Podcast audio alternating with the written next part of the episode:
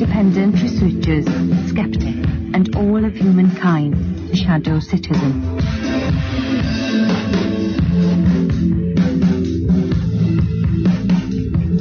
Shadow Citizen will explore the shadows of an alternate reality. Your hosts, Rachel L. McIntosh.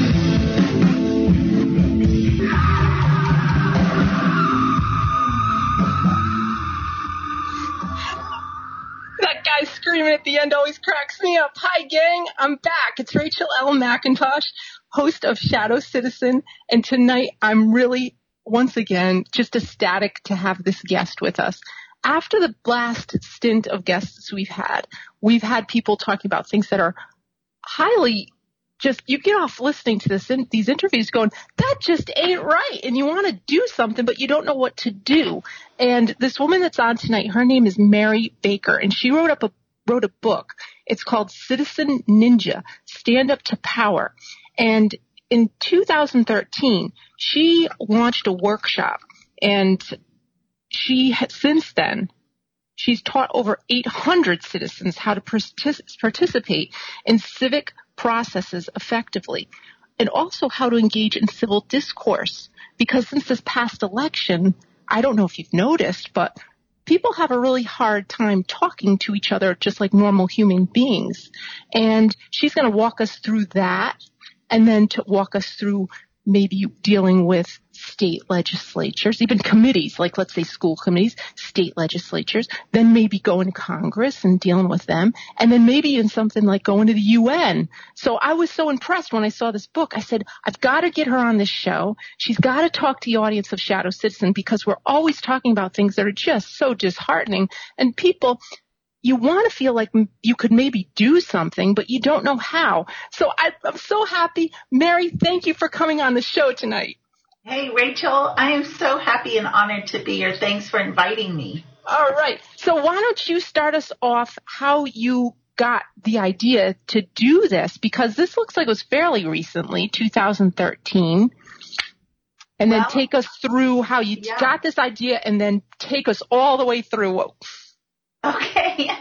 Um, well, you know, I'm, um, I actually, just a little bit of my background, I grew up in Europe. I was born in the United States, but I grew up in Europe. And from the age of 5 to 13, I lived in a Francophile environment. And when we moved back um, in 1977, I had like a complete culture shock. And in many ways, I think had a an immigrant experience where I had to really leave behind the European persona and adapt to this new American culture. Um, and in that process, really make the decision to become a patriot. It wasn't ingrained into me as a young child because I was in Europe. I was in French speaking schools. And so over the years, I made the choice to become a patriot. And actually, I didn't even start off in communications or political science or anything like that. And people often wonder, how the heck did you get from there to, to now? Yeah. And um, well, I do tell a really cool story in the book about how I became a patriot, and of course, it has to do with a baseball game. mm-hmm. Mm-hmm. Um, but but what I had to do, what I saw that I had in common, uh, what was in common was that I was constantly stepping out of my comfort zone. And to become an activist, that's really what you have to do. And that's what I became compelled. I saw what was going on around me. Things were changing, uh, especially planning paradigms were changing around me. It was going to a lot of high density uh, building, and there were all these new terms being thrown around like smart growth and new urbanism, and I had no idea what that was all about. And so there was a, a meeting in San Diego uh, on this topic. I went, I got primary source information and sort of learned about about these things. And one of the panelists there, he was talking to everyone and he said, "Hey, you know, you really need to get a seat at the table so you can have an influence. And then he said, if you're not at the table, you're what's for dinner. Wow. And, yeah, that that's yeah. real. That's real right there. Okay. Yeah, that was just a stunning statement, and I realized that holy cow, I guess I better engage uh, in, in, in, a more um, effective way. I need to really get involved at the early stages. And so when I did that, though, I noticed that the citizens were not engaging. Mm-hmm. And when they were engaging, they were super emotional. Mm-hmm. and not getting anywhere. No one was listening to them because they were irate or they were crying. And then furthermore, when I went to public workshops, no, practically no citizens were there uh, giving their input, and what was there in their place were stakeholder groups who all had a stake in the plan, you know, being approved. Mm-hmm. And I thought, okay. And furthermore, if and I went to one of these meetings, and when I presented uh, my opinion and it wasn't in favor of the plan, I was then bullied, marginalized, told to shut up, sit down, you're delaying the meeting. I mean, it was crazy. And so I just thought, um, this is not this is not a government of by and for the people right here. This is governance by stakeholder groups and experts, and this isn't going to fly this isn't what our country is built on. So, um, so that's kind of what pushed me. And over time, I just dove in and I developed these field tested uh, techniques mm-hmm. and landed on uh, James Madison's Four Civic Virtues, which really became the foundation for everything. And then just went for it. I created the, I created the workshop. It's a full day workshop. I took it all around. I mean, in one year, over 800 people. That's, that was the, how much of a demand there was for this. And it I was bet. through that process that I, that a publisher found me. And she said, if you write the book, I'll publish it. And so here we are today. And now I'm doing webinar series so oh, that I good, good. we got to talk yeah. about those. How do we go yeah, to that? Yeah, well, at the end, at the end of the whole thing, okay. we'll tell people how to get to that because I'm going to jump on one of those for sure. Good. So this is that. That's kind of the story in brief. How wow. I and and you know, it's very uh, relatable because I'm just a regular person, right? Just like you, who yeah. who uh, had a calling and just stepped out of her comfort zone and went and figured it out and did it. And and now I'm really uh, I've become a role model for others that they can do it too. It can be done. Right, right. I like on your website, it says, who would enjoy becoming a, a citizen ninja? And we've got, I'm going to just read the list because I want to hear if, see if my listeners resonate with any of these. And I bet you they will. It's a long list of people. Are you a patriot, an activist, survivalist, a rabble rouser, political science teacher, a researcher, independent minded, a baby boomer, civic leader, college student being bullied for having a different a different opinion? It's divergent from the majority opinion? Are you a parent concerned about public school policies who do, and you don't know how to communicate with your committee, school committee? Um, property, property owners whose rights are being violated by decisions made by elected councils or planning boards and commissions? Neighbors, families, and friends and coworkers who want to engage in civil discourse, but you just can't because it's been all blown to bits recently. Um, what about if you're a beginner citizen activist because you heard about something that you just thought was so disgusting and you want to get involved, but you're afraid you don't know what to do. What do you say to your representative? What, how does this work? What about activists who want to stand up to powerful government agencies such as the UN councils, boards, commissions, and political bullies. And I bet you there's people in my audience that are right now going, yeah, I could, I, that's me. Yeah. Yeah. So, well, citizen ninjas are the people who respond to community issues. Mm-hmm. They um, are people who pay attention to government business. They read the agendas. They've developed personal relationships with their council or with their representatives, whether it's school board or council or planning or whatever it is. Um, they are people who um, support one another. They, it's really a metaphor for activists who employ powerful non-traditional techniques to reclaim the power of self-government in the world of politics. And they realize they are the power, not the power that they think, like the UN, for example. The, these government agencies, these stakeholder groups, government agencies, non, non-governmental agencies that are very heavily funded and, and select, uh, corporations we they are really just entrenched dominant power. And when when the citizens realize that they are the power, it everything changes. It's a total change in in um, perception. Um, so yeah, the citizen ninja persona is a much easier persona to take than just the term activist. Right. Yeah. Yeah, because look at what we're seeing in the news today. We're seeing people, you know, Antifa or Black Lives Matter. And yeah, yay, good for them. They're out there, you know, doing their thing. But is that, that is not the way the majority of Americans want to behave. And they stay away from it. That's sort mm-hmm. of extreme behavior. And that is not really the persona that Americans want to embrace. And so right. what do they do? They stay home because, wow, I don't want to do that. That's right. in your face. That's a aggressive. That's violent. Um, I don't want to do that. And so Citizen Ninja offers a different way to engage. And yeah. There's no nunchucks involved, I would imagine. Yeah, yeah.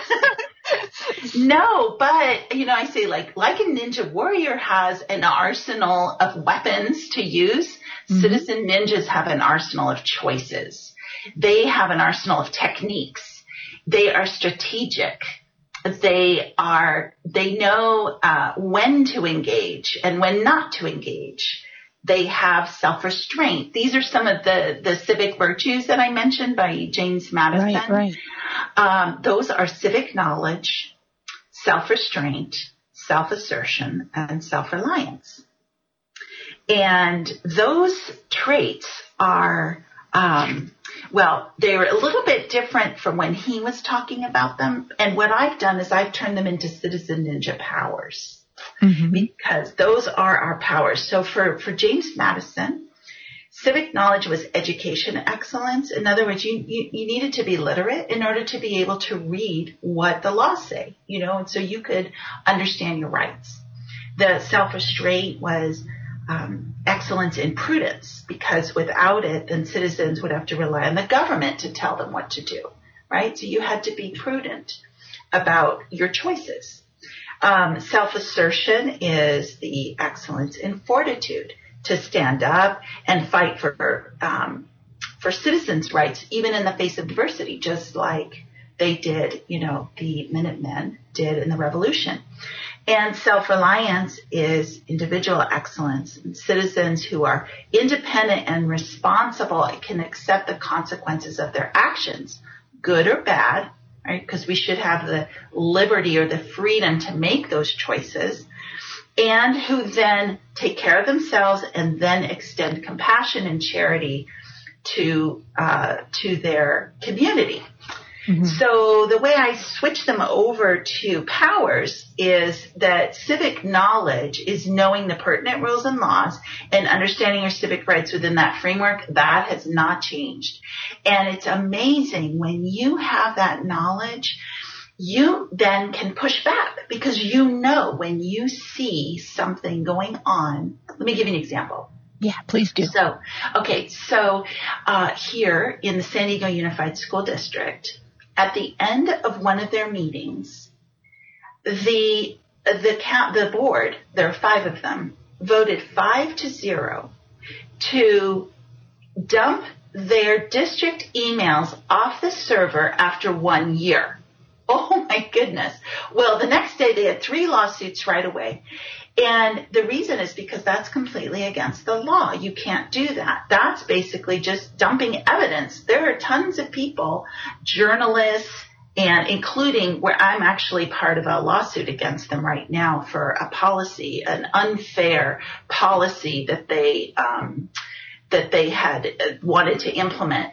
Well, we have all these open records requests waiting. We're, we're waiting to get information from them. Well, if you're going to dump your emails after a year, you're getting rid of valuable information. That's public information. It's not really your information. So there's an example of understanding what the laws say so you can push back. And um, it's sometimes corrupt politicians, they um, almost expect you to be uninformed. Right. Well, well, if you're informed, well, then they can't get away with stuff. So the more the more civic knowledge the citizenry has, the more they will stay in the right lane.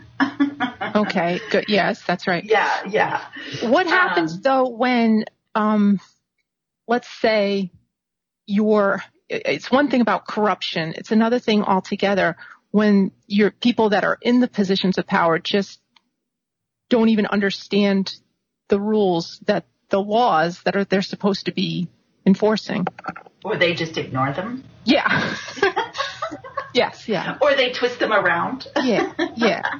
I know, but that's exactly why it's important for the citizenry. I mean, the citizens need to think of themselves as the bosses of the public servants. Right? Right. The public servants are really the employees. We voted them in. We gave them consent to govern for us, not over us. Mm-hmm, mm-hmm. And when they do their business, it's the people's business. It's right. not their business. They're just doing it on our behalf because we've given them consent to do so. And so the citizens, therefore, need to be proactive in uh, understanding what the laws say, what the codes are, for example, and and so that they can um, push back when they are deviating from from from them. You know what I see as being a problem? I'll just tell you what I think it is too. Is that people see the problem. It's presented to the, them on the news. They see something like that just isn't right. But then it gets to the point where, whoa, there's a lot of research I have to do to figure out what the rule is they're actually breaking. And it's easier to go paint a sign and march around with a sign in a protest and that's great because it raises awareness to how you feel about something, but is it effective in getting what you want actually done? And that's, that's where I think people have, they have to make that leap to like, they've got to kind of invest some of themselves into researching. They do, like, but so the greatest power we have is actually at the local level, and everyone right. always wants to focus on national and even state. I mean, in the state of California, it's so huge. It takes me hours to get to the capital. In smaller right. states, you know, it's different. Oh but, yeah, I could. I, am in Rhode Island. I could yeah. go a rock and almost hit the state capital. So go ahead. yeah, exactly. It's like the opposite. Yeah. Um, I always said, you know, if they build that bullet train, they're going to regret it because we're going to have faster access to Sacramento that we had before. Right. They so will. They will regret it. but so the greatest power we have is at the local level, first of all. Why? Because it's the closest to us. We can get to know the candidates. We can get to know the public servants who are in office. We can get to know the staff that works for them. And we can develop our influence, our credibility, we can develop lasting dialogue, communication, and when we do those things, it allows us then to get that seat at the table, at the early decision making table. Mm-hmm. You suddenly now get to be the one of the stakeholders, you know, right. who is engaging. So, so, and, and just back to the whole research thing, every state has transparency laws, or they're sometimes called sunshine laws. And those laws typically are very much on the side of the citizen because like I said before, this is our business, the public business. And so everything they do has to be transparent and in front of the public. And um, it doesn't take a long time to read through those. And they will have law, uh, transparency laws uh, for councils and boards and commissions. I mean, all of it. Anything that is public, there are laws that say that even if it's inefficient, even if it takes a long time and there has to be a long public deliberation on something, it has to benefit the public. Right. And and in claiming that it's inefficient for government is a false claim. They can't claim that because it's the public's business. So if you're if you just check up, you know, your listeners, just look up what those transparency laws are. It will tell you how the meetings should be run, what they're allowed to do, what they're not allowed to do, what the citizens' rights are. And once you know those, I mean, that covers a lot that that really covers a lot and and you can go in there with confidence knowing that you are operating within the rules and and you know your rights so you know okay. then there's the topics right that's yeah. a whole different thing it's okay. the topics yeah I, here's here's one. I want to just ask if we could pull it back even a couple steps backwards and if somebody is, they, they did their march and they made their sign and they went, but now they're like, okay, I want to see something effective happen. What's the very first thing you do? The very first thing you, you recommend going to talk to your elected person right in your district and take, take us somebody through really gently their very first touching of government. So it actually goes, it goes, uh, Citizen Ninja in the book that I wrote yeah. is a very, I'm taking you back to basics. Right. And most people don't do that. Most authors of civic activism or any kind of activism, they're getting to a higher level, but you actually won't even be that successful unless you go back to the basics. And it starts with managing your emotions Mm-hmm. mm-hmm. good point. Good point. Because you go flying in there screaming your head off, it's not going to work. So talk us through that. Yeah. So, um, so you have to be able to manage your emotions. Now, many of us, and I'm going to speak kind of for the majority. There are plenty of people that have, you know, like fighting fire with fire, and they have no problem giving someone a piece of their mind. But that's not most people. And I'm, I'm like, I'm not, I, um, don't like confrontation. So, you know, part, part of, part of why I did this was sort of selfish, you know, like I'm self-preservation. I don't want to be bullied. Right. You know, um, I don't want to waste my time. Um, I want to be, I want to make a difference. So I want to be efficient and streamlined, you know. So some of these things definitely start with sort of, sort of that selfish motivation. But anyway, so many people don't like confrontation. They're afraid of, they have fears of that, of what keeps them from talking and expressing themselves. And speech can be several things. It can be spoken, it can be written, it can be videos or photos, right? There are different ways that we can communicate. But most people are afraid to put it out there. So why? First, we have to address that. And in the book, I have a whole technique for how you do it. It's actually, a, a, and I'm not a psychologist, trust me, but my publisher is.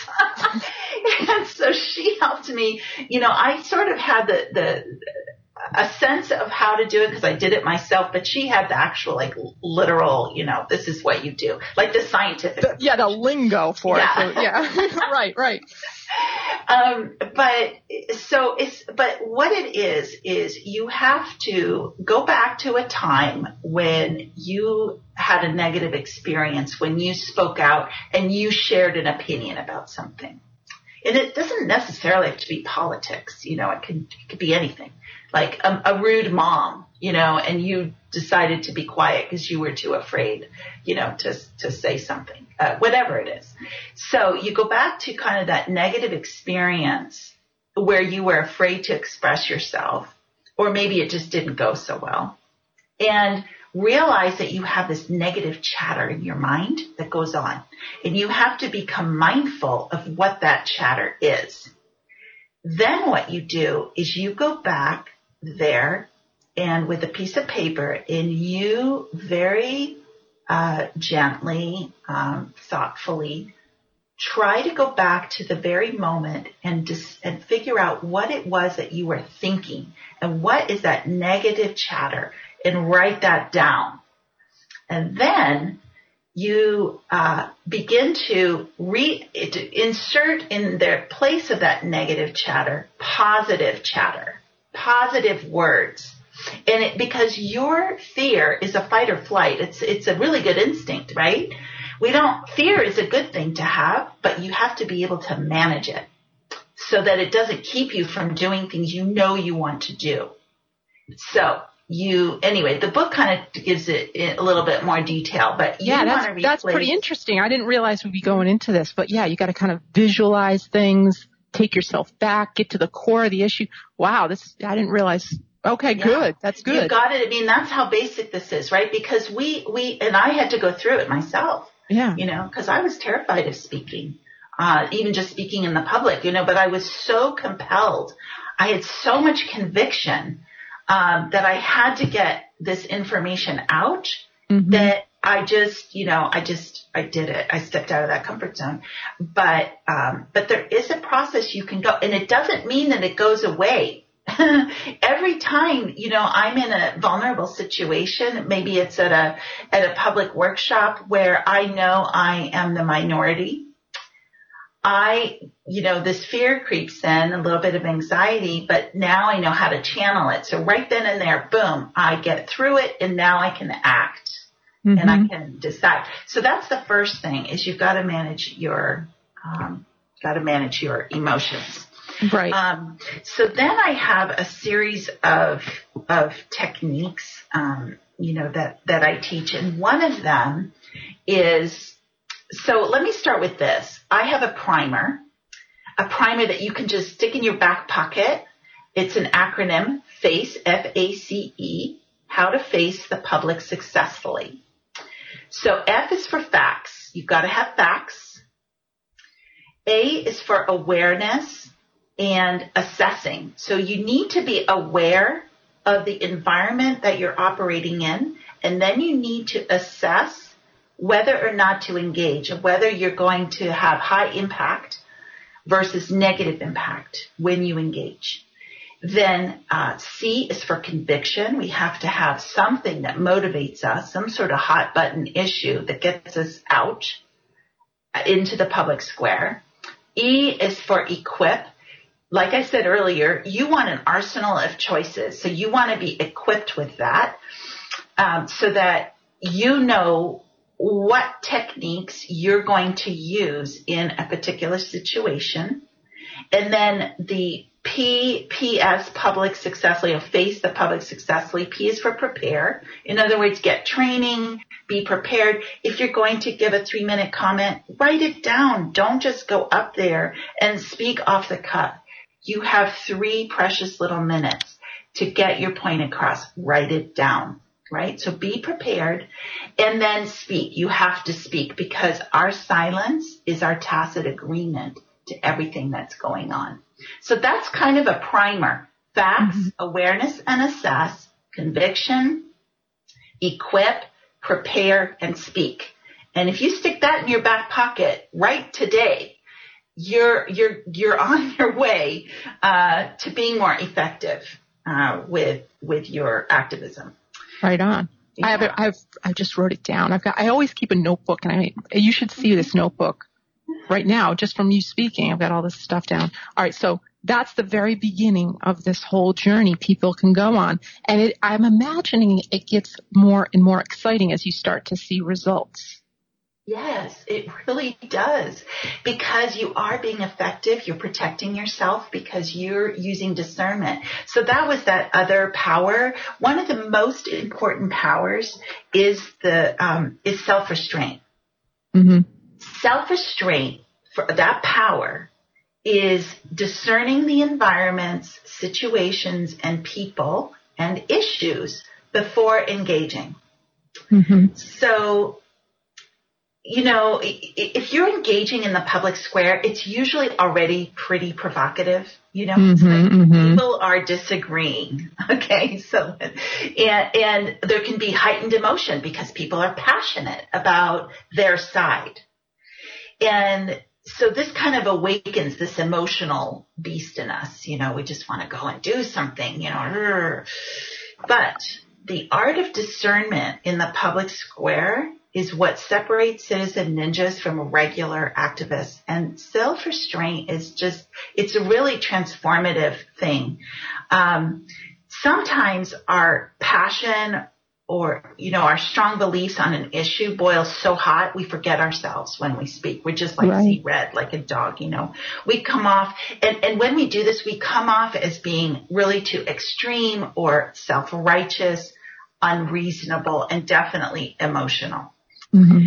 So having the perception or the discernment, the awareness of the environment that we're in, of who we're speaking to, having that self-discipline to stop, have that self-restraint to observe in those situations helps our self-control so that our message is shared in a way that will be heard. So instead of reacting, we are thoughtfully responding. And Okay. Yeah, and so this this is where you become effective. And I'm this thinking is where you yeah, build your credibility. Right. Yes. And I think this is true. I'm thinking right now, I'm just picturing, I remember last Thanksgiving. It was during the I always use that as an 2016 example. 2016 and hon- honest to God, it was, it was the weirdest Thanksgiving ever because of that, this last election. And when, take us through, cause sometimes is it just better to just shut up and just, you know, and is that, is that a losing situation or like, and you're going into these political arenas though, you can't just shut up. So, but you, you have to at certain times. So tell me how to deal, like, cause these people are your neighbors. They're not necessarily your enemies. They're your neighbors. On, Right, if you're in yeah. a local area, you Yeah. want to be in a community with them, a working community. Same thing with a family. You want to be, you love these people. You used to at least, and you, and you want to have it a working, sustain, sustainable family situation. So Yeah, or a work colleague. yeah, yeah, Somebody exactly. you have So to work with. yeah, tell me about how people should handle that. So one of the one of the techniques is something I call pegging, to Okay. peg someone. And I developed this actually as a speaker because at the end of my speech, people would ask me questions and I wanted to be able to answer in a way that would be the best for that person asking the question. And I kind of, I put people into four categories and I was basically what I was doing was pegging them and based on the question they were asking informed me on whether they were uninformed people on the Mhm. topic, informed on the topic, misinformed, or partisan. So, uh, so what I did was I developed this technique that we, that citizen ninjas could use to determine who are they speaking with. You know, are they informed? Basically, agree with me. Uh, informed like I am, maybe shades of difference, you know, but, but generally speaking, we, we're sharing similar values and, and we're informed and, and maybe we each have different facts, but it all goes together, right? So the informed group, um, where you can be, when you peg an informed person, you can be very open. You, you can go deep, far, and wide on, Mhm. on any topic. Okay. Then the next group, the uninformed group, when you peg an uninformed person, they um, don't necessarily disagree with you, but they just don't have a lot of information. And typically what happens uh, is someone goes, wait, you don't know about that? Oh, and then they just, the gush opens, you know, the big hose, and they just drown them in two seconds, you know, with all this information. And they're like, whoa, whoa, whoa, whoa, whoa. So an uninformed person, you just want to inform gradually on the topic, you know, give them resources to go to so they can do their own research, etc. And then eventually they graduate to the informed, you know, place. Uh, then there's the misinformed person. And you have to be careful with the misinformed because sometimes the, the, the best one, the best misinformed go, oh my gosh, you're kidding me all this time. I thought it was this, but clearly you're right. Oh, that's so embarrassing. Yeah, you Thank barely so never- much." I'll just say you barely ever bump into those people. No, I know, but you do bump into this one. Here we go. What? What the hell are you talking about? You don't know what you're saying. You're just a sheeple. uh-huh. Right? They're super defensive. They don't yeah. want to know anything different than what they think they know. They're basically misguided on their facts. Although I have to say, they will look at you the same way, right? They will think yes. you're the one misguided on your facts, right? Right. And what if, yeah, but here's the thing, Mary, but what if you are? Well, what, I mean, what if it turn out? Well, a citizen ninja hopefully isn't misguided on their facts, right? Because we need to know our facts. They need to be vetted. We need to have primary source information. Okay. Um, definitely. And if we're getting secondary sourcing, then we're, that's all vetted information. So we're never pumping out misinformation. Okay. Um, yeah. So if you're a citizen ninja, you are definitely know your facts. But then is so if you if you run into a misinformed person who you know they're just maybe listening to um, uh, headlines, you know, right. but they and they just maybe some talking points, right? Then then you get them to go a little bit deeper, and then things start falling apart. But they don't care because they're emotional about it, mm-hmm. and they just want to believe what they want to believe in. Mm-hmm. Um, and so the way you manage that is to um, just really, and, and this answers your question, and it goes with the partisan too. Let me finish with partisan, and then I'll talk about those two. Because the partisan person is the one who's completely opposite from you. Right. And it, you know, it's like it's like me and a communist. You know, I am never going to become a communist. So don't mm-hmm. even try to convince me. It's not gonna. It's not gonna happen. So, um, so with both of those people, and, and, and, anyone you talk to, when you're engaging in political discourse, the first thing you you want to you you want to not do, and I don't like telling people what not to do, but sometimes it's good for a contrast. Um, the first thing is you're not trying to convince them of your position. Because as soon as you try to convince somebody of your position and that this is the position they should hold, a wall will get built. Mm-hmm. And the communication is over. And they get into a defensive posture. And the goal of a citizen ninja is to have communication, is sharing of ideas. So you, so when you engage with somebody who's a partisan or misinformed, you are not trying to change their mind. And this is amazing. I mean, when you go into a conversation, what that does is number one, it makes you listen. Not listen to respond, just to listen to learn what their position is. And it's amazing when people feel like that's what your goal is to learn what their position is and to be able to understand it, then they will be happy to hear what your position is. As long as it's presented in a way that's not trying to convince the other person. And what happens is when you get to that place, the citizen ninja then is working is first of all adapting his or her language. So just like a Japanese person has a hard time communicating with a French person, you know, if you can speak Japanese, it's going to go a lot better. right. and mm-hmm. culture is inherently linked to language.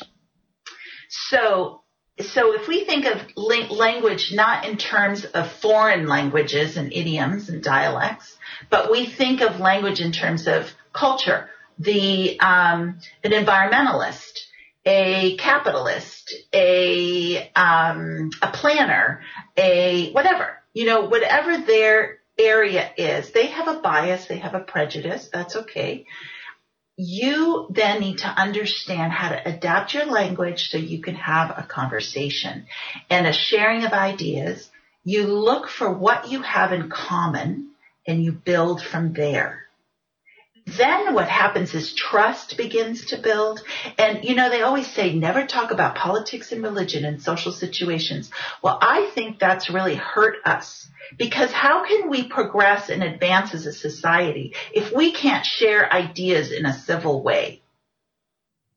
Right. Yeah. Yeah. So, um, so that's how you deal. So you're not trying to change their minds. You're, and and I also talk about um, educating people directly versus indirectly. Sometimes it's better not to go direct at a person. You know, sometimes maybe you just have a side conversation over here where you're sharing information and they're eavesdropping and can hear it. But because you're not being direct, they're less defensive and more willing to maybe listen to what you're saying. Hmm. Yeah, that's pretty sneaky. Yeah, that's cool. well, that's, that's, I mean, that's the like, ninja who's on his side, side, side of his feet, and he's in this like pose on the side. I got it. Okay. okay, so all right, that brings me to the next thing. So one of the things that's really important, one of the techniques is to operate in zones of awareness most of us just sort of walk around and in I got this actually this idea from a self-defense guy. Mm-hmm. Um, he was actually a veteran from the Vietnam War, and these are some of the techniques they used while they were walking through the jungle, and it's super intense. And um, he kind of translated that into self-defense for women in particular. And when my daughter was traveling to Europe by herself when she was 18, she was going to visit friends of mine back over there from my childhood.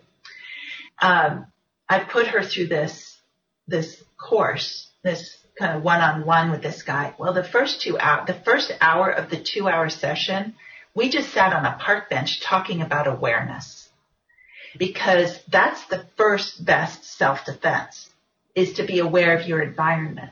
And most people operate in what he called condition white you know, what I call the blue zone, which is the resting place. Well, like you're at home is your resting zone where you can say what you want and you're not going to get attacked for it. Hopefully, if you're living in a healthy environment. Um, that resting place is, you know, a place with your friends who are all kind of informed the way that you are. You're relaxed, you know, mm-hmm. and that's where most people operate all the time when they really should be moving to the next zone, which is the assess zone, where uh, I use an example in the book of being at the grocery store because that's kind of a universal experience. You go to the grocery store, and if you're in the blue zone, you're just got your head down, you've got your list, you're you know you're looking at everything uh, for what you want. You're not really paying attention. Um, you know, that's sort of the blue zone. But then what happens when you bump, you, you suddenly bump into somebody? Or let's say maybe you, you know who they are and you don't really want to talk to them because you only have 10 minutes and you know that they're going to keep you there for 30 minutes to talking your ear off. And if you'd only been in the assess zone, you would have noticed they were there and you would have chosen a different aisle. yeah. So that assess zone in politics and in political discourse, you know, when you're in the public square, that assess zone um, is really important because you've got your head on a swivel and you're paying attention to what's going on and who's around you, and you're also looking for opportunities to engage. Just a little chance conversation maybe at the checkout counter when you see a headline, you know, on, on the Time magazine or, you know, something else. And you kind of want to know, you know, what does this person think about this? You know, mm-hmm. it's your mm-hmm. chance to maybe ask a little question and plant a seed. You know, that's what citizen ninjas do. We're trying to, we're really trying to develop sustaining activism, activism that's done on a daily habit, not mm-hmm. like super intense, you know, but just a little bit, just engaging with the public on topics, getting them to talk about it, think about it. Right. So anyway, so at the grocery store, if you're in the yellow zone, then you're ready for the next zone, which is the engage zone. Mm-hmm. Now you're ready to engage. Um, so how many, I'm sure your listeners, and we can all relate to this, you're at a party, you know, like, okay, it happened to me. so we, we can all relate. Go ahead, Mary. Go. Okay. Go. All right. Okay. So I'm at a wine tasting party. Naturally, and sure. It's, it's just a bunch of neighbors, you know, and I don't know them all, you know, but we're friendly, you know, we, we look out for each other, but I don't know their politics, right? And I don't really care to know. But so, so here we are, we're at a wine tasting party and someone asks me about my remodel, my remodeling. Well, it's like an easy question, right? Yeah.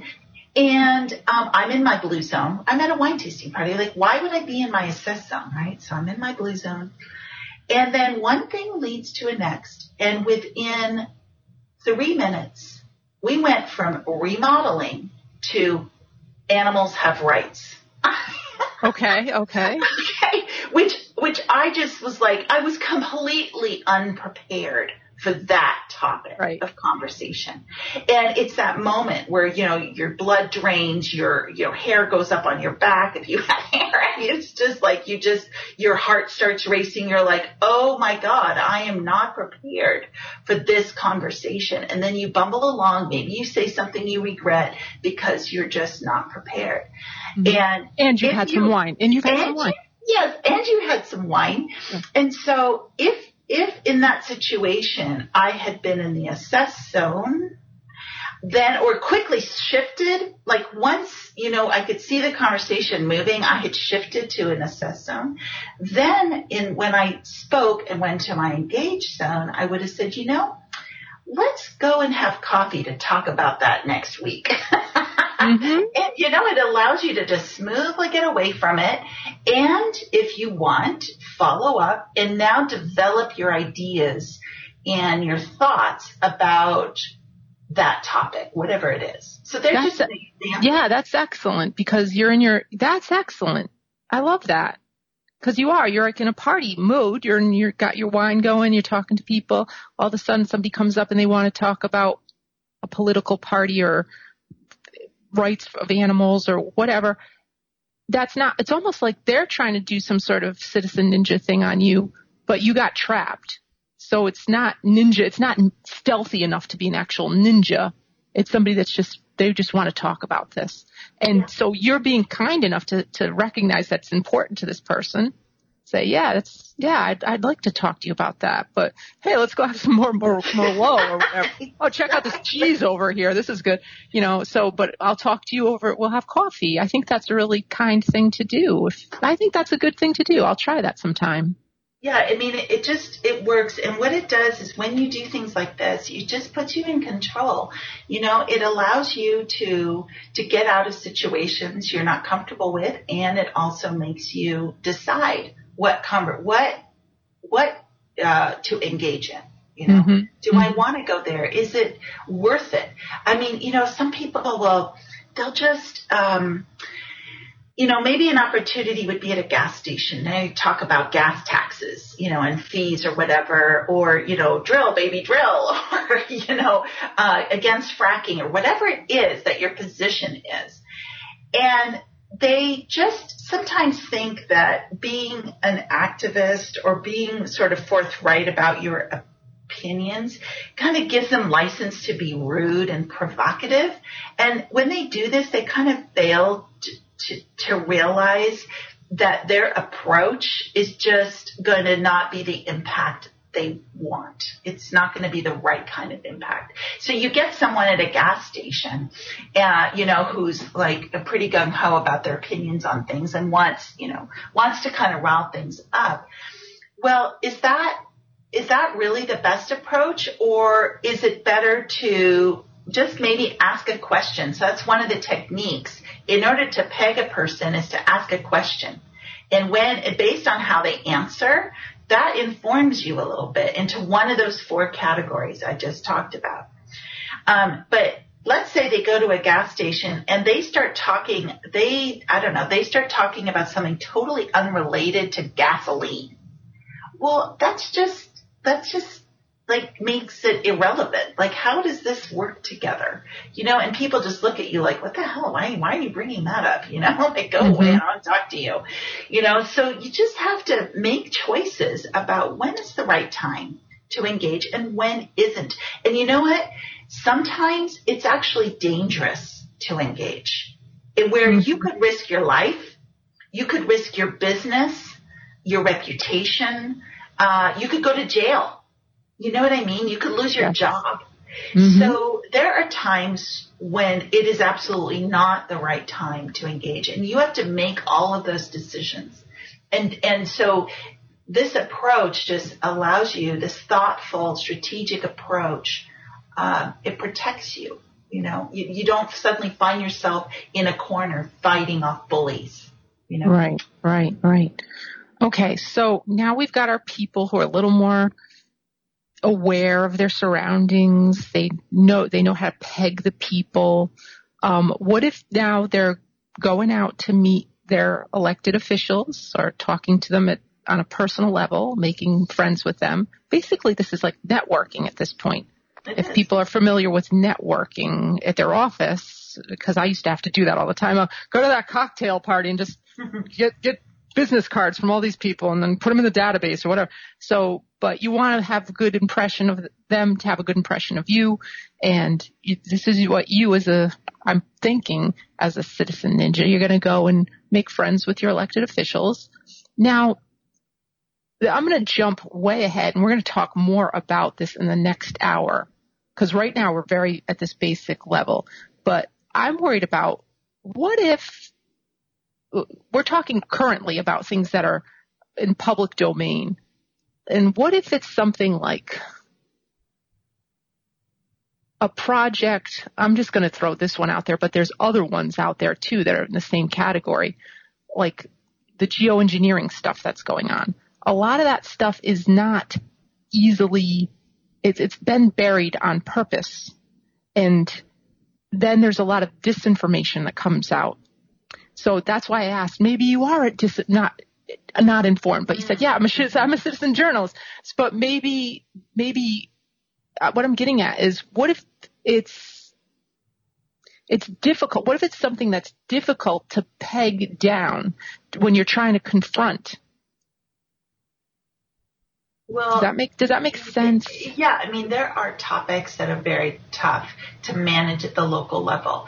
I Yeah. mean, United Nations Agenda 21, Agenda 2030, Yeah. um, you know, that stuff you can totally run interference at the local level with that Yeah. because they even say in their documents it's um, it's all about local to global, right? They know the only way to get this thing going is for it to be to be starting at the local level. And they have actually a really tough time in America with that because exactly of our system of self-government. Because the citizens are supposed to be so engaged and the public officials have to bring the business to the people by law. They have to. They Mhm. have to get consensus. Um, they actually say that that is one of the reasons America is kind of behind the rest of the world in uh, the this sort of social behavior change and uh, in the promoting of sustainable development and the green agenda. So, but you can totally get to that at the local level because it all comes down in regulations. Okay. Codes, codes, Okay. like that. All right. Now, but things like geoengineering or even um, the um, uh, vaccines, that Right. topic, Yeah. Yeah. Yes. So, um, and even, you know, uh, dealing with, uh, if you're someone who doesn't believe in anthropogenic global warming, for example, man-caused global warming, those, those issues are really tough and I think are often best left to the big, uh, non governmental organizations who are fighting those things, the people that have kind of risen to the top, and then what you can become as a surrogate for the message um, so that more and more people are informed. If you live close to your capital, your state capital, um, you know, this is where you get into kind of uh, activism 2.0. You know, can you, Mhm. do you know how to write policy? You know, propositions? um, you know, that's when you're, you're, you've got to get into those higher levels of government where all, a lot of these decisions are being made at the federal level. Mm-hmm. Very difficult. You know, you can begin to develop relationships with your congressman or Mhm. woman, um, to, and develop that, you know, uh, that credibility, that professionalism, that, um, you know, you can begin to have an influence there. But, um, All right, we're going to talk Yeah. about this in the next hour because this is where it gets really hard. Everybody, hold on for this break and we'll be back to talk to Mary Baker. Thanks. Hold on.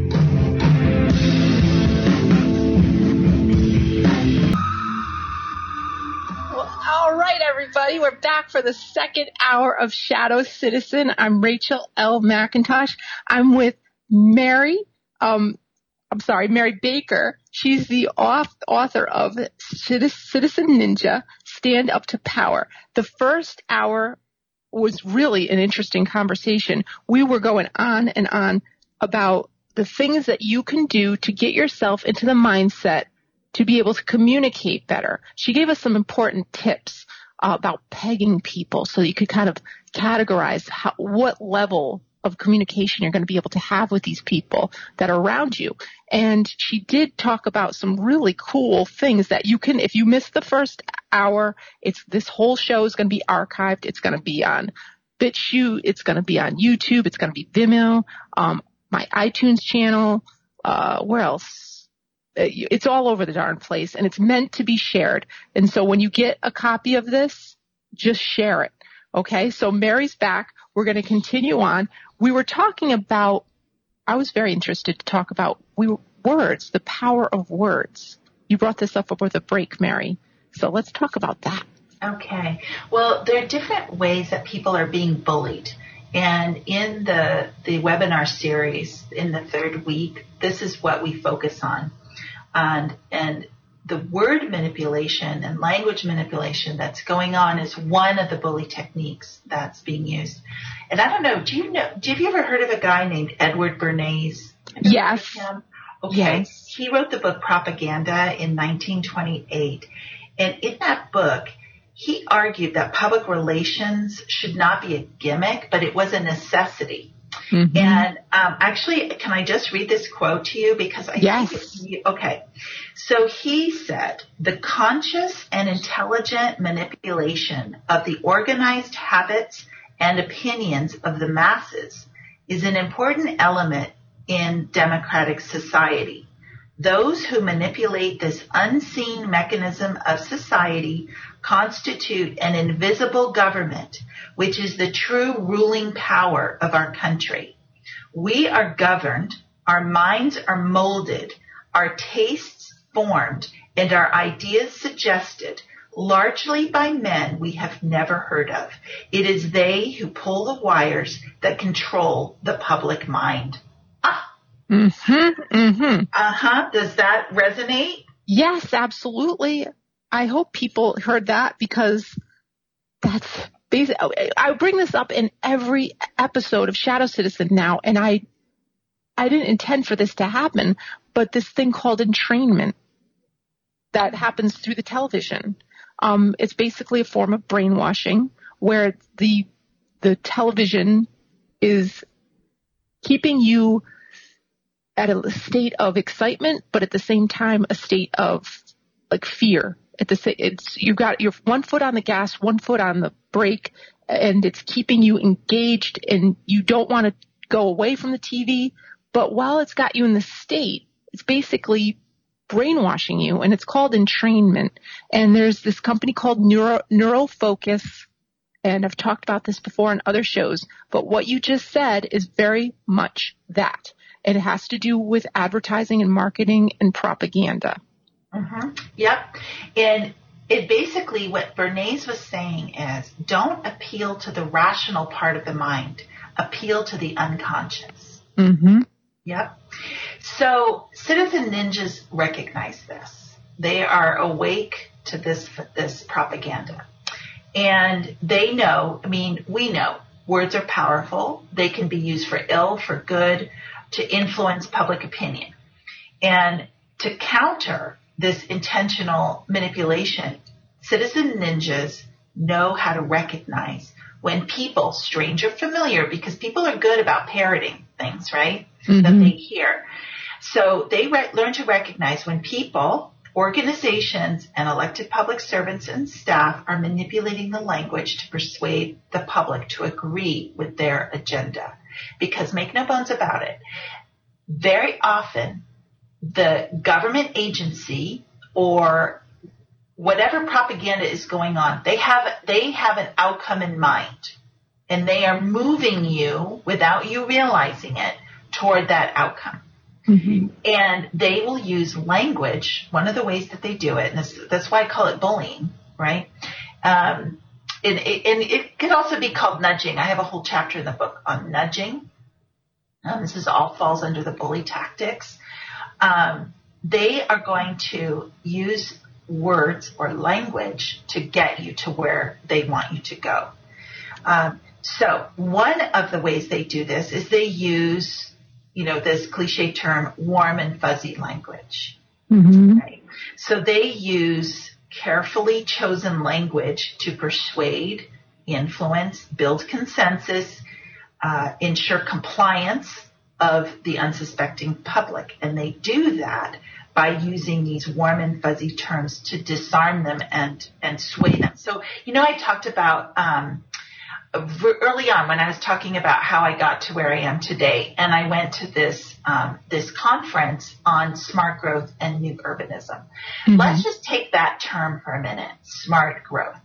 Okay, when okay. you think about that term, you automatically is like, well, I want to be smart, right? Right? I don't want to be dumb. I want smart planning, right? So before you even know what smart growth is, you're in favor. You're like leaning, your bias is moving in that direction because you think, okay, you know, that's smart. That's not dumb. I want to be like that, right? Mm-hmm. So what a citizen ninja does is when they hear a term like smart growth, rather than make an assumption, just like, uh, uh you know, um, I guess just sort of accept the term for what it is because a citizen ninja knows that that's a warm and fuzzy term. Right. That's that, almost like every law that comes out now from from DC as, as some acronym. Yeah. And it's like the CARE law. It's like it could stand for something completely different, like the USA Patriot Act. That doesn't right, really. That, that, oh my gosh! Right. So they always do these things to make it feel like, yeah. oh, it gives yeah, you. A I'm a patriot. I'm a patriot. Yeah. yeah I, I should like that. I'm a patriot. So before you even know what the content is, you're like, okay, that sounds good, you know, because mm-hmm. it's warm and fuzzy. And so what a citizen ninja does is basically they raise their hand, you know, whether it's literally or virtually, and they say, hold on a minute, what do you mean by that term? What does that mean? And when you get um, just somebody in a, in a conversation and they start parroting terms like that, then you say, well, what what does that term mean to you? You know, so that we're getting off this assumption that we know, you know, like I was in a, um, I'm part of a, uh, an ad hoc committee for the city where I live. And we are looking, I got my seat at that early decision making table. Good for you because you're a citizen ninja, right That's on. Right. Exactly. Yeah. Okay. So I'm at the table and the whole the whole thing that we're doing, the project, is to look at our main commercial corridor because there's a lot of um, uh, blight there. And so we really, it needs to kind of get into this new century, right? It's just old and falling apart and there's not a lot of incentive for the owners to change things. And so, so the city has basically, you know, asked for this, the staff to put this ad hoc committee together so we can decide, you know, what, what should be the new specific plan for this commercial corridor. So, so they start talking, the consultants, which are class, I mean, consultants know how to facilitate, right? Nudge, move, da, da, da. They're facilitating is what they do. They start talking about smart growth and uh, a town center. So after a couple of meetings of this town center, finally I said, okay, could everyone here, there are 11 of us, plus all the consultants and the staff, whatever, could everyone here please describe what they mean when they say town center? oh my goodness, we had, we had about seven different definitions of what a town center was. And all along, everyone was just operating in their own belief that everyone else shared the same the same definition. The which leads. Yeah, which leads me to the next thing, which is definitions. Mm-hmm. There are words that are being redefined. So, so take the word consensus, for example. Consensus used to, um, if you, if you look in the, in the dictionary, consensus is about robust public deliberation and arrive with com- competing positive values and arriving at a place where everyone can agree, right? Mm-hmm. But really what consensus has evolved to or devolved to is a nudging experience where the, with the help of a facilitator, consensus is really a nudging experience that gets people to move towards the outcome they desire. Okay, can I ask a question? How, yeah. if you're involved in some sort of group that you've got a facilitator, how can you recognize that you're being nudged? Actually, it's really obvious once you, once you're awake and you realize that they're using warm and fuzzy terms mm-hmm. and, um, they, for example, uh, will present their plan and they will present three options. There's hardly any difference between them and there's never an option for other or no. Mm. Right there, it's a problem. Because okay. the public should be able to offer, especially in the beginning, you know, if you're, if you're getting to these public workshops and you're there, really you should be in the early decision making where you know you're you're basically developing the plan. But by the time it gets to the public for that first public workshop where it's still pretty loose that is where you, there should be still options for other or and at the end no no plan. Because what they want to do is they will present a plan A, B, or C. There's hardly any difference between them. They all lead to the same outcome, basically. Mm-hmm. they make you feel like there's a choice. Mm-hmm. Right? And the words that they use, you know, the warm and fuzzy terms that they use in there, and also, um, uh, you know, they'll use the word like town center, knowing full well that lots of people have different ideas about what a town center is. But they are basically saying, this is the town center that you will want. Right? They'll use language like that. For the future, you, we want, you know, they use we, very inclusive. Mm-hmm, you know, mm-hmm. It's amazing. Once you, and I talk about it in the book quite a bit. So, you know, you can, you can really learn how it all how how it's all produced. Um, I mean, essentially, you know, the, that public workshop is not your arena. That's the home team. They are the home team, and you are the guest team, okay. and they set up the whole scene. It's amazing, and uh, once you're awake to this, you can you see it all play out. And there's actually a way to to defeat this. Um, and uh, there's a woman by the last name of Eastman who talks about it. You can, um, people can Google it. Eakman, Eakman, Beverly Eakman, E-A-K-M-A-N. She has fantastic, um, bunch of Google, uh, YouTube videos on, um, the science of these manipulations and how to combat it, how oh, to oh gosh, great. it. Yeah. Um, now I talk about a little bit in my book, you know, but again, this book is a basic, it's a primer for mm-hmm. effective, mm-hmm. you know, engagement. Um, you know, I'm not, I want it to be quick. I want you to be done reading this book in two days and out the door ready to go. Good. You know, I, yeah, I want quick. I don't want you to labor. right. I don't want you to labor to get out. I want you quick. You know, good. some really good fundamentals you know, to get out there. So, so the changing of definitions is one way. The warm and fuzzy terms, and then the other one is soft language. Mm-hmm. So, you know, a lot of people will say people are so apathetic. You know, they're just really not um, engaging. You know, what is wrong with people? They're lazy, they're this or that. Or you hear, whoa, you know, these people are way extreme, you know, and that's because the language that's being used, they're choosing when to alarm people and when not to alarm people. Mm-hmm. So when people are alarmed, when they use direct language, you know, like Alex Jones. Okay. For, okay. for example, okay. For yeah, example, Alex Jones or even um, uh, Bernie Sanders. You know, yeah. direct language. Boom. Okay. Yeah. People get alarmed. Right. It's like, whoa, whoa, this is, I've got to do something. Da, da, da. But then you get the soft language, you know, that often the mainstream media will use. That's mm-hmm. not direct language.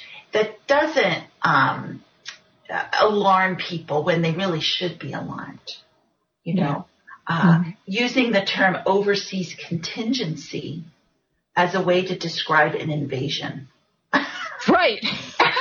exactly. Like, oh, okay, it's no big deal. Oh, it's just an overseas contingency. But really, what is this? It's an invasion. Holy Yeah. cow, we need to pay attention. Mm-hmm. Mm-hmm. You know, So you're right. The way they the, the word crafting is, is yeah. Yeah. And if they want to really freak the people out to move them in a certain direction, they will start saying war yes, instead of the contingency. terror. You know, Terror. Te- yeah, Right. we don't even say war anymore because what's what's the pro- we don't even declare war anymore, so it doesn't matter. Yeah, um, so yeah. yeah, we just go and do what we got to do, I guess. Yeah. I mean, like, think of terms like gun violence. I have this awesome illustration in my book about what gun violence looks like. Mm-hmm. It's a gun brandishing two guns. Yeah. right. Be- because it's not the gun that's violent, it's the person who's violent. And so, so when people say gun violence, well, what does that really mean? Like, what are you saying? What is that, gun violence? Yeah, Or how about, got- how about, how about boots on the ground? Yeah. How Ah! about that? Yes, if that, yes, because of what I did for a living. I worked for a defense contractor. I am so sick of boots on the ground. Oh my Boots gosh. Yes. Okay, wait a minute. Is that boots coming down from, you know, parachutes onto the ground or is that soldiers with limbs blown off? I mean, like, let's get real about what is boots on the ground. They are people. They are soldiers, you know, going to war, you know, putting themselves at risk. This boots on the ground is just talk about warm and fuzzy. I mean, Yeah. You know, hmm hmm so this is the kind of thing. And when you hear somebody using terms like that, just say, you know what? What do you mean by that? What does that mean? hmm I just want to get on the same page with you. You know, and you can do that with elected officials. You keep using that term. You ever see um, the movie? Oh my gosh! Now I'm spacing the the uh, Princess Bride. Princess Okay. Bride. Okay. Did you see that movie? Gosh. Oh my gosh, Rachel. I Rachel. think I did, but I don't think I Rachel.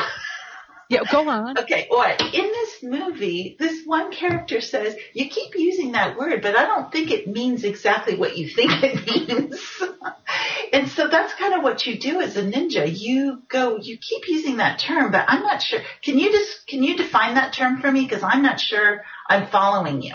Right, You know, and this is while you while you're at the back on them. cocktail. Right, you're at the cocktail party with your Yeah. Merlot, and and the other person says, "Why don't I take you for coffee?" yeah, exactly. right. Oh my gosh. So anyway, that's citizen ninjas then aren't just assuming, they're not making assumptions. They are actually, the way that everyone's getting on the same page is to say, you're at a meeting and you say, you keep saying that word, economic development. What are you, what do you mean when you say that? Instead of everyone having their own definition or their own perception of what economic development is, you know, then let's hear what, what how you're defining that, so we could all be on the same page. That's, Right. I mean, talk about transparency. Yeah, that that would be huge. Actually, it would be because then I would be like, "Oh, this is what we're talking about." Okay. Mm-hmm. Exactly. You know, and it just gets then it feels less manipulative. You know, Right. you feel like, okay, we're all on the same page. This is what we're talking about. This is how you defined it. I have you on tape. Right. now, is that the other thing too? Are you allowed to bring in your, I mean, not that it would Yes. matter, but we, like your phone or your, can you record these things? It's public, right? Yeah, yeah. You can record these meetings. Uh huh. Okay. That's written in the transparency law. So you, it, depending on the state that you're in, you just go, you figure, you go and find out what those, what those uh, laws are regarding meetings, what your rights are as a citizen, and then you have it. And then if someone tells you you can't, or that you have to state your name before you get up there, you don't have to do that. You You don't don't. have to state your name. No. Oh. No. Okay. Well, why, So- why wouldn't you want to do that though? You, I, I always do. I, Right. I mean, because everyone knows me, you know, it's like, that's the thing too, is that if you're doing your job as a citizen ninja, everyone knows you. Right. Um, so that you're, because you're an influencer, you know, Right. you've got credibility. They look to you when, when, you know, you have 50 people going up there on a topic of, of whatever, a new planning, housing development, you Mhm, know, mhm. and, uh, you have 30 people again, against it and you know 10 people are for it and you're one of the 10 and you get up there well they may not listen you know to other people but as soon as you get up there they listen to you hmm you know it it because you develop that credibility Right. yeah Okay. so yeah. regardless of the party because these are non these are non uh, party nonpartisan positions right i mean you know which party they're from you know that they're supposedly you know but yeah, they'll but they'll they roll in kind of in mass and Yeah. like they're hanging There's- out together and yeah. They're supposed to be nonpartisan, but so it doesn't matter. You want to develop a relationship with all of them. Mm-hmm. hmm You know, you shouldn't just pick the ones that are from your party. You need to find a way to have conversations with all of them because they are representing you. hmm You know, it doesn't, it, that shouldn't matter. What matters is that you've developed credibility so that you have a lasting dialogue. And when you get up there, they listen to you because they trust you. They know you're vetted. They, they know that you're presenting, you know, a good, and you go up there sometimes and you say, Hey, good job too. You know, because these poor people, they get up there, you know, they're just, uh, you know, constantly being yelled at. And it's every once in a while, it's really nice to get up there and say, Hey, really good job. You know, last week you voted on da da da. You know, I think that's, that's terrific. That's Now, really good for the community. You just said something last you last week. You just how often are you rolling into these things, Mary?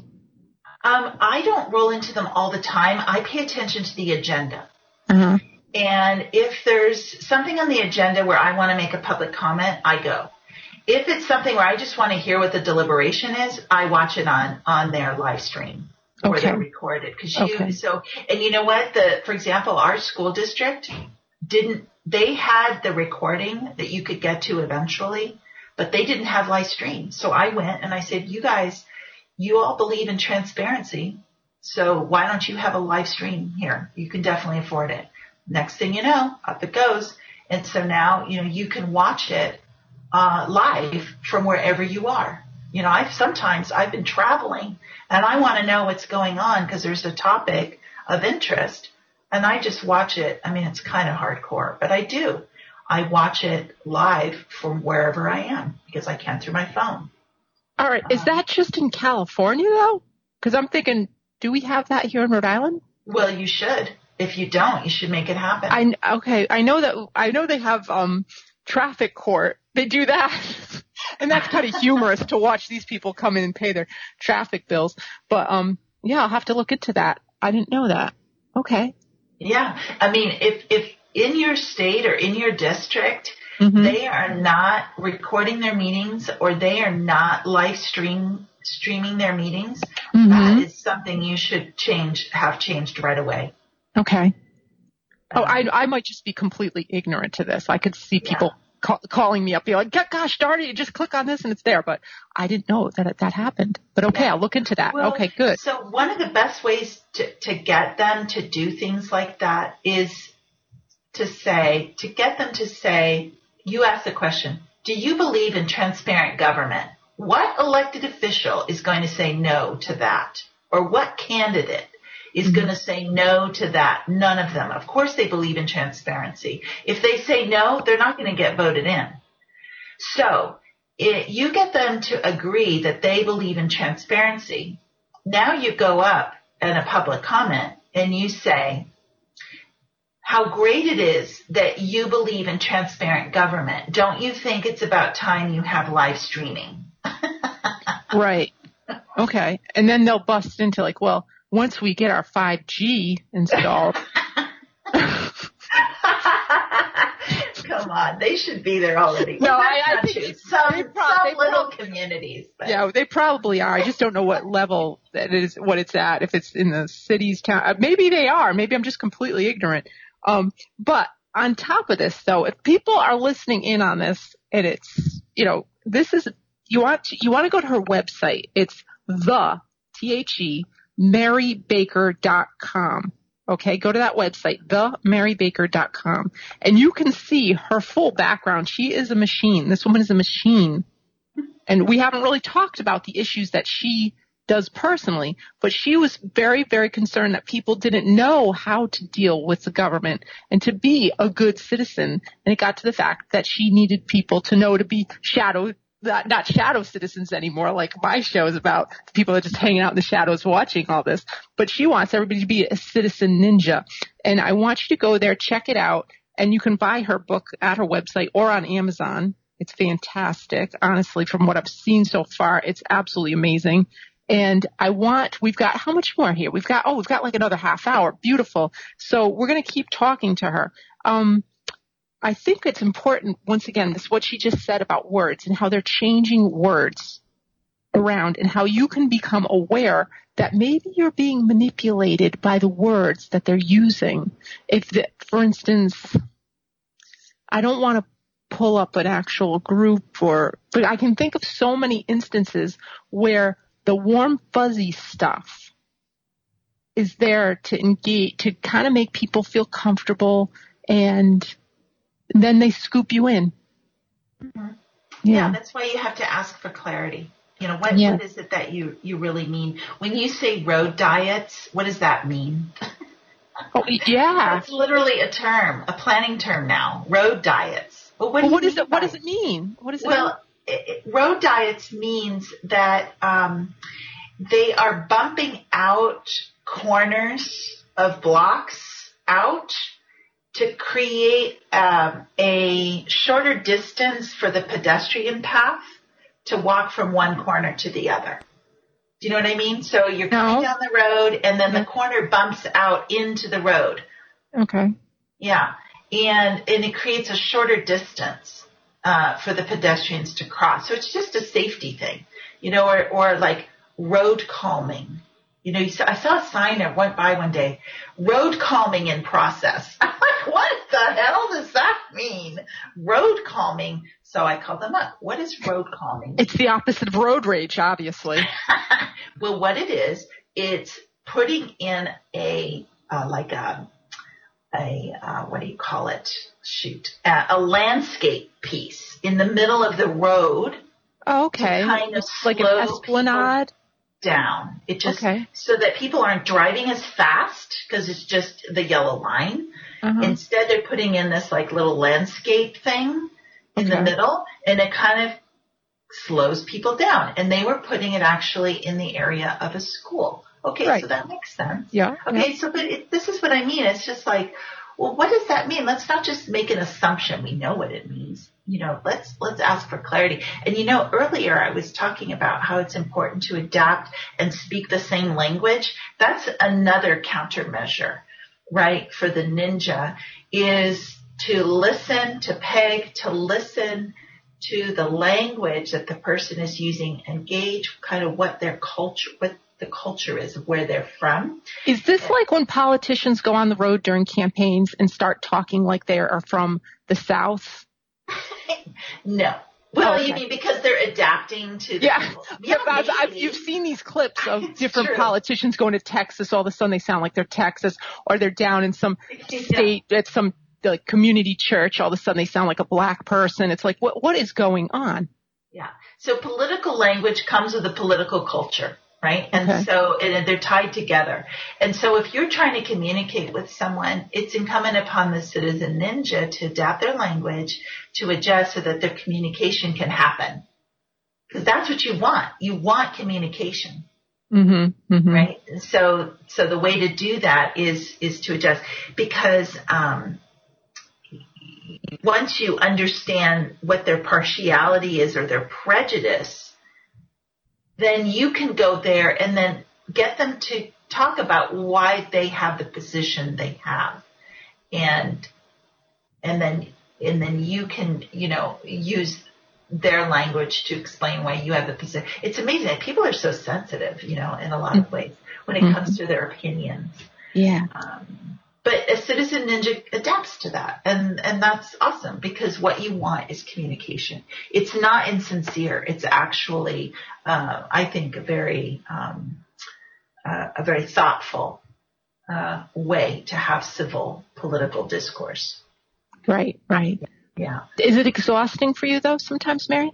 No it's super fun. Oh good good. All right it, good. it, i mean i am i mean i just um it's a completely a full-time job for me because mm-hmm. I'm not only teaching people how to be effective, because that matters to me. I think if, if I could, my goal is to get 2,000 citizen ninjas trained by the end of the year.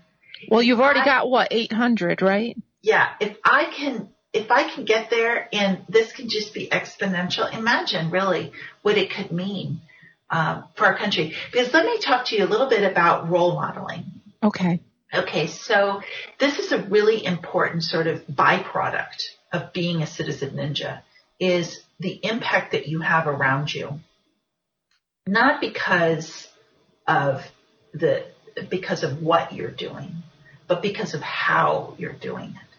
So in the book, I have this one example where, uh, and this, most of the examples in the book are actually true examples. They come from from my experiences or from people I've trained or who I work with, you know. Mm-hmm. And but sometimes in order to illustrate a point, I kind of pull different examples together to craft a story that really can illustrate what I'm talking about. So in this particular story, Citizen Ninja Raymond is going to a council meeting where one of the items on the agenda is to, uh, on a two lane road, to make one of the lanes fully accessible to bikes. So that, so that, you know, a biker, or let's say there were five bikers, can all have one lane. They can be in that lane with the cars, not off to the side in their little tiny bike lane. You know what I mean? Mm-hmm, so okay. one whole car lane can also be occupied by a bike. Okay. So Raymond goes, and this is the discussion. Now his concern because he's got a fact that he looked up. And I, ta- I say it's the EPA, but it's actually a fact that comes from the California Air Resources Board CARB. And, and he, you know, in studying on this issue, he saw one of their graphs shows that if, if there's, uh, if, when the car slows down, emissions go up between certain RP, R, uh, RPMs of the vehicle. And so his concern is if they take this one lane and they allow bikes to be in it, then isn't that going to create congestion? And when the cars slow down, emissions are greater and now it's unhealthy for the bikers, right? So, so he's going and he is really kind of against the plan, but he notices because he's in his assess zone, right? And he has the power of self-restraint. Mm-hmm. He sees that the majority of people who are there are want this because they're bikers and they want to to have a full lane so that it's less dangerous for them. My husband's a biker, so you know this is you know he's like God, I want that lane. Okay, so so so he's like okay. I am in the minority, it looks like, and this is the majority, and they're pretty passionate about it.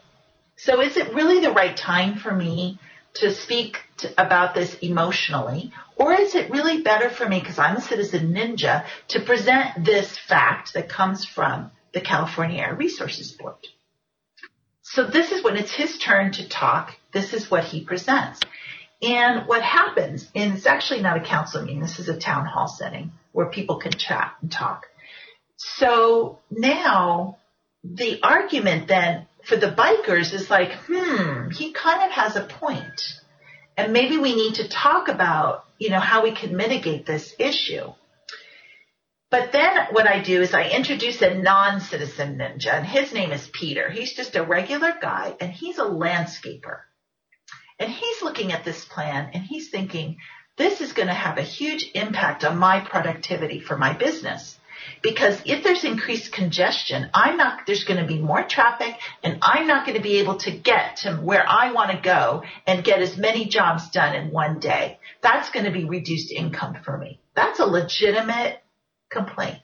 Mm-hmm. But instead of going and getting facts that support, you know, his issue, he goes in here and he, and, and he just, uses false logic arguments, an ad hominem attack. He starts attacking bikers, saying they're stupid, whatever, you know, completely emotional.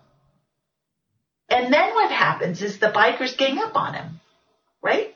Mm-hmm, because, mm-hmm. because it's now got, it's now digressed into this emotional argument. Instead of it being on this higher level of arguing around facts and these competing positive values of we want a bike, have more safety. Yeah, but if we do this, maybe we're inhaling more pollution, right? Right. So, so this is the part that people miss. That citizen ninja Raymond, people are watching him operate. They're watching him and they're thinking, wow, you know, um, that's, he's role modeling for people. And they are like, you know what? He's got a really great approach, great argument. And what it does is it inspires people then to speak, right? Because they can see that there can be civil discourse even if you disagree, because we've got mm-hmm. competing positive values. But Peter, he's not role modeling well because what's happening? He's being attacked.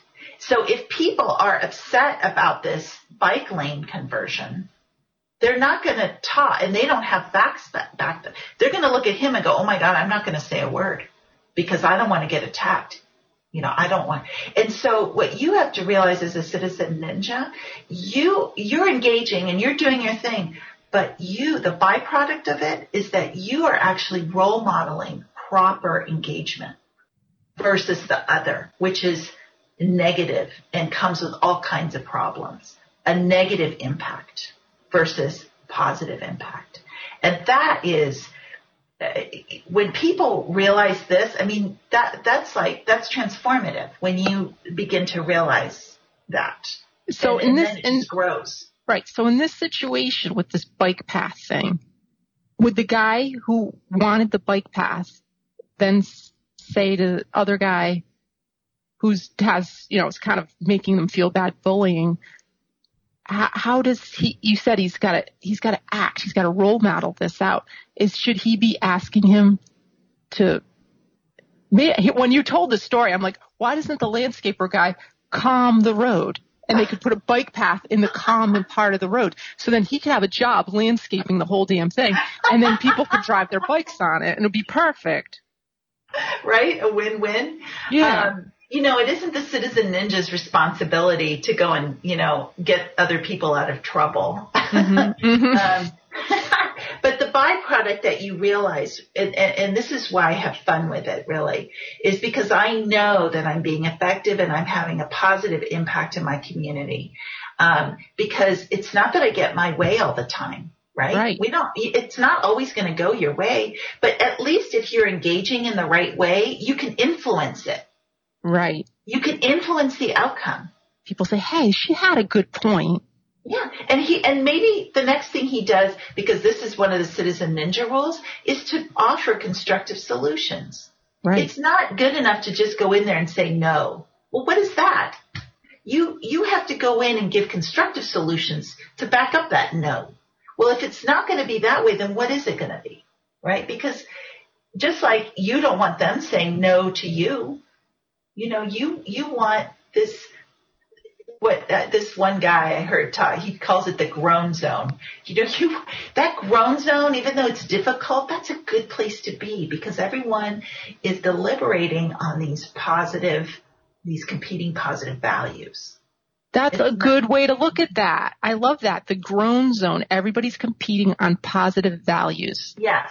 Good. Yeah. Yeah, I like as that right long as they're presented in a way, you know, that isn't um, that isn't using this is the other bully tactic or these false logic arguments where you're using appeal to emotion or you're just ad, hon- ad hominem, you know, argumentum, you're insulting people or you're throwing down strawman arguments. And, you know, I talk about all these different types of fallacies that are often used to get people to, to shift, you know, their, Mhm, mhm. in, in a different direction.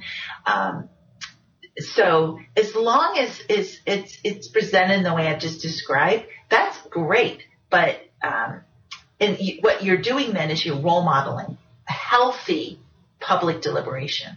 And that has a huge impact. I mean, that can just, that, that can change a whole culture of a community when you have people doing that. That just builds trust.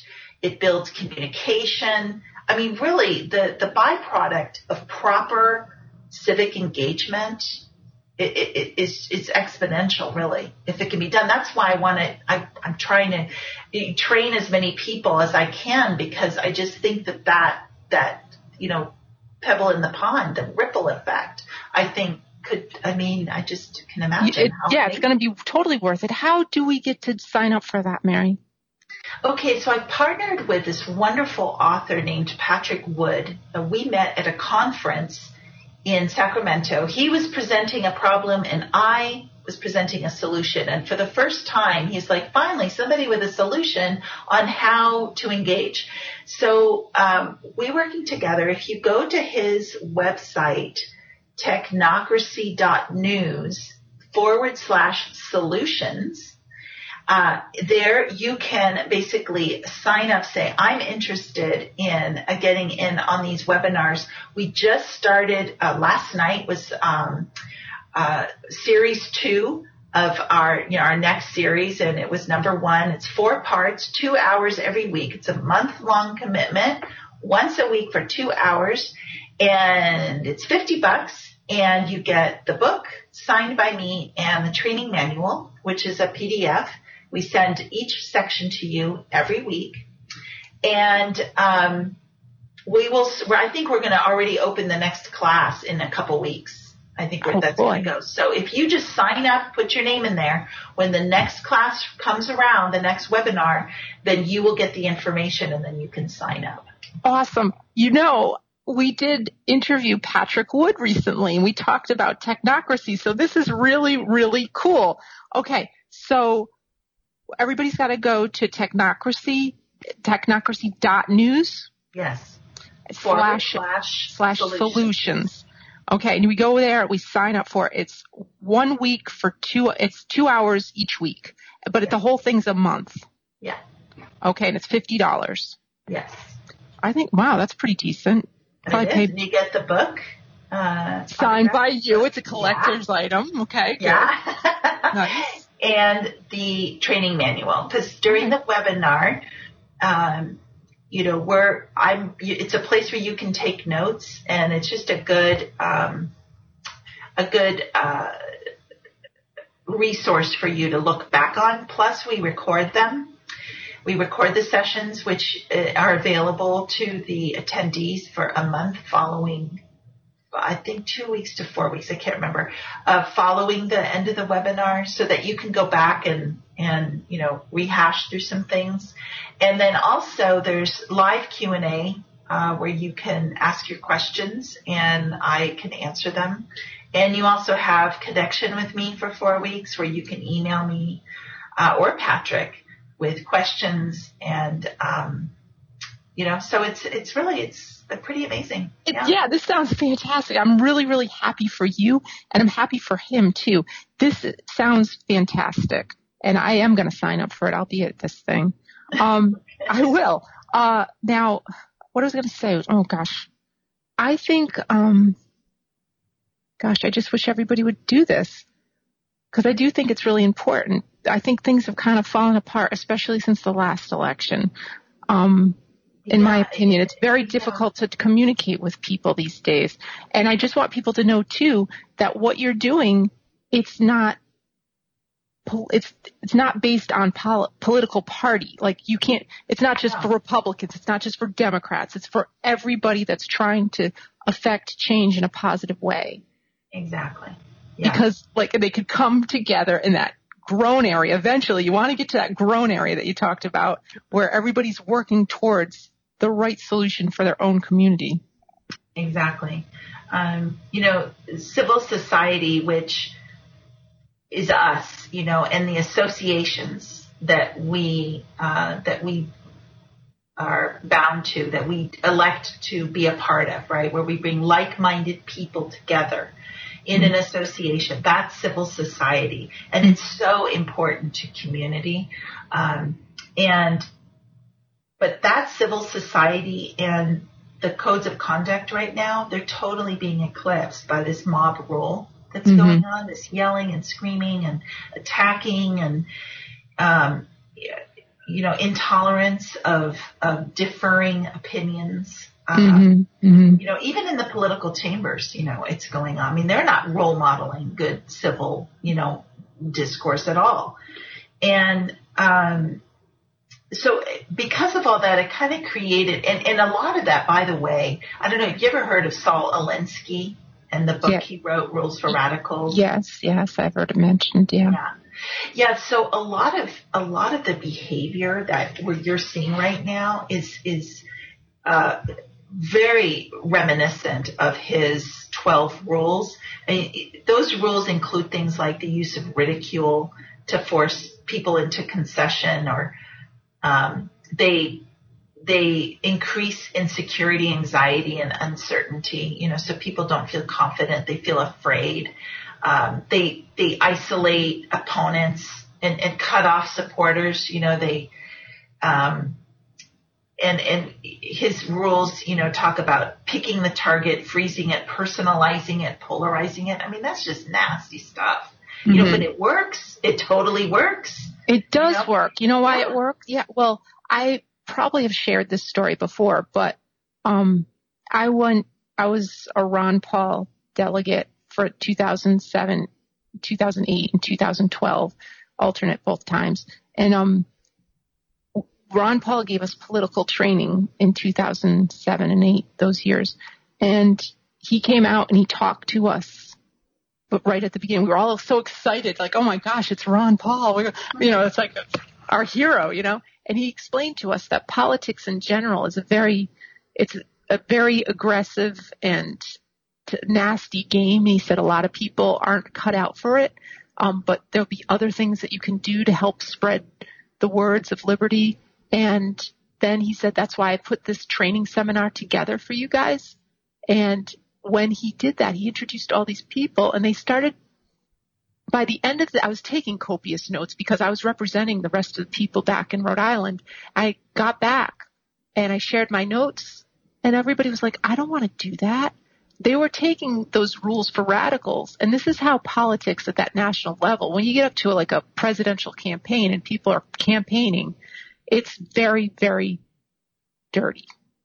And, uh, I can, I believe it when you said they're bullying. They actually are, and they are, um, cutting people off and making them feel, uh, you know, just the other. That's a very important thing to make people feel isolated and the other, like tinfoil hat or you're, you know, they're trying to make people feel like they're not up to par to even be in that room and that, that's coming from my experience um, those years with the Ron Paul campaign and seeing that even that man was saying, "This is I don't like to even talk about this, but this is why I hired these people." So I'm glad to see that you have a book and you're doing this thing so that people can be true to themselves and not have to do the whole thing about making people feel bad and cutting them down and engaging with people on a very personal, wonderful level that I think what you're doing is so important, Mary. Thank you. Thanks. And you know what? There's no one doing it at the level that I'm doing it. This basic, this basic level that is just foundational to, you can just, the world is your oyster. Once you capture the citizen ninja way, the world is your oyster from there and and it is just so effective if you're faithful to it it's so effective that you just you will you will just begin to develop your own um, system you know that works for you mm-hmm. uh, using these foundational principles and uh, just based on your skills and your talents and your interests uh, you will just grow from it and uh, and then as you're going to be effective then want to do what you're doing. They will okay. want. You know, oh, oh, Mary, we're losing you. You sound like you cut off there for a little bit. I said uh, they'll want to emulate you. Right. You know? Right. And and this is this is the, this is great. I mean, this is what we want, and we want activism to be sustaining. Yes. We want it to be that daily habit, and that that actually that term daily habit came from Alexis de Tocqueville he said that activism had to be a daily habit, just like brushing your teeth. Something that you do every day. Obviously not super intense every day, but some little something that you're doing, whether it's research or making a statement or bringing an argument that's going on on a Facebook post back to the original argument. Yes, oh gosh, yes, the Facebook thing. Oh my gosh, that, I think that's part of the problem, really. People, they're so used to being just looking at a screen in their own home. And you, so I remember when movie theaters, people were like, because they were used to getting the movies at home now because they had HBO or whatever. And you go to the movie theaters and people just be talking like they were at home. They still do it, I guess. I don't really go to the movies that much. But now we're at this mindset of I'm just on a computer. There's no real person on the other side and I can just blast whatever and just make people feel really bad. And I think once again, I think learning what, the techniques that you're going to give people is really important because this yeah. is a, this is reality now for people. Well, Facebook, I call it the modern water cooler. Yeah. Yeah.